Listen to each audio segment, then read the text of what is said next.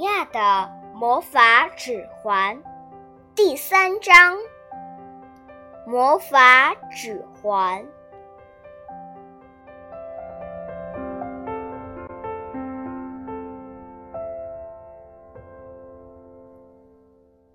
拉维尼亚开始呜咽起来。这是什么样的礼物啊？我才不需要这样的礼物呢！我的生活已经够悲惨了，没有家，也没有妈妈。天这么冷，肚子还这么饿，您还要送我这样的礼物？他试着把指环从手指上摘下来，却怎么也拔不动。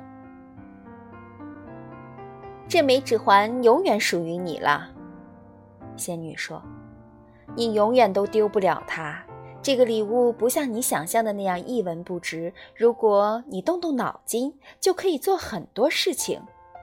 不过你要注意，好好磨练一下你的聪明才智。拉维尼亚张大了嘴巴，仍旧不停地转动着指环。突然，他面前的广告牌突然变成了棕色，然后慢慢变软，最后人行道上出现了一滩。发出臭味儿的大便，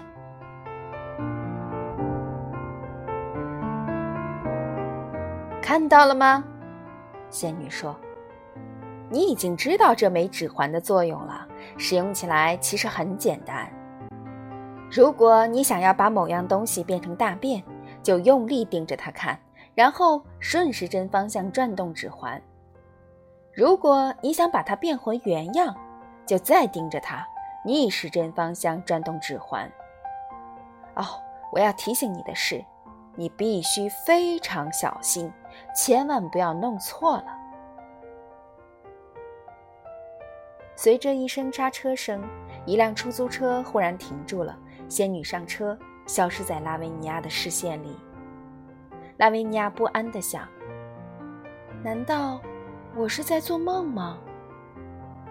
但是。指环还在手指上，在拉维尼亚的面前，那一堆大便在寒冷的冬夜里散发着臭味。拉维尼亚决定按照仙女说的试试看。她捂着鼻子，盯着前方，然后逆时针转动指环。很快，广告牌在原来的位置立了起来，和之前一样干净发亮。好吧，拉维尼亚说，至少还管用。但我得认真想想，怎么利用这枚奇怪的魔法指环。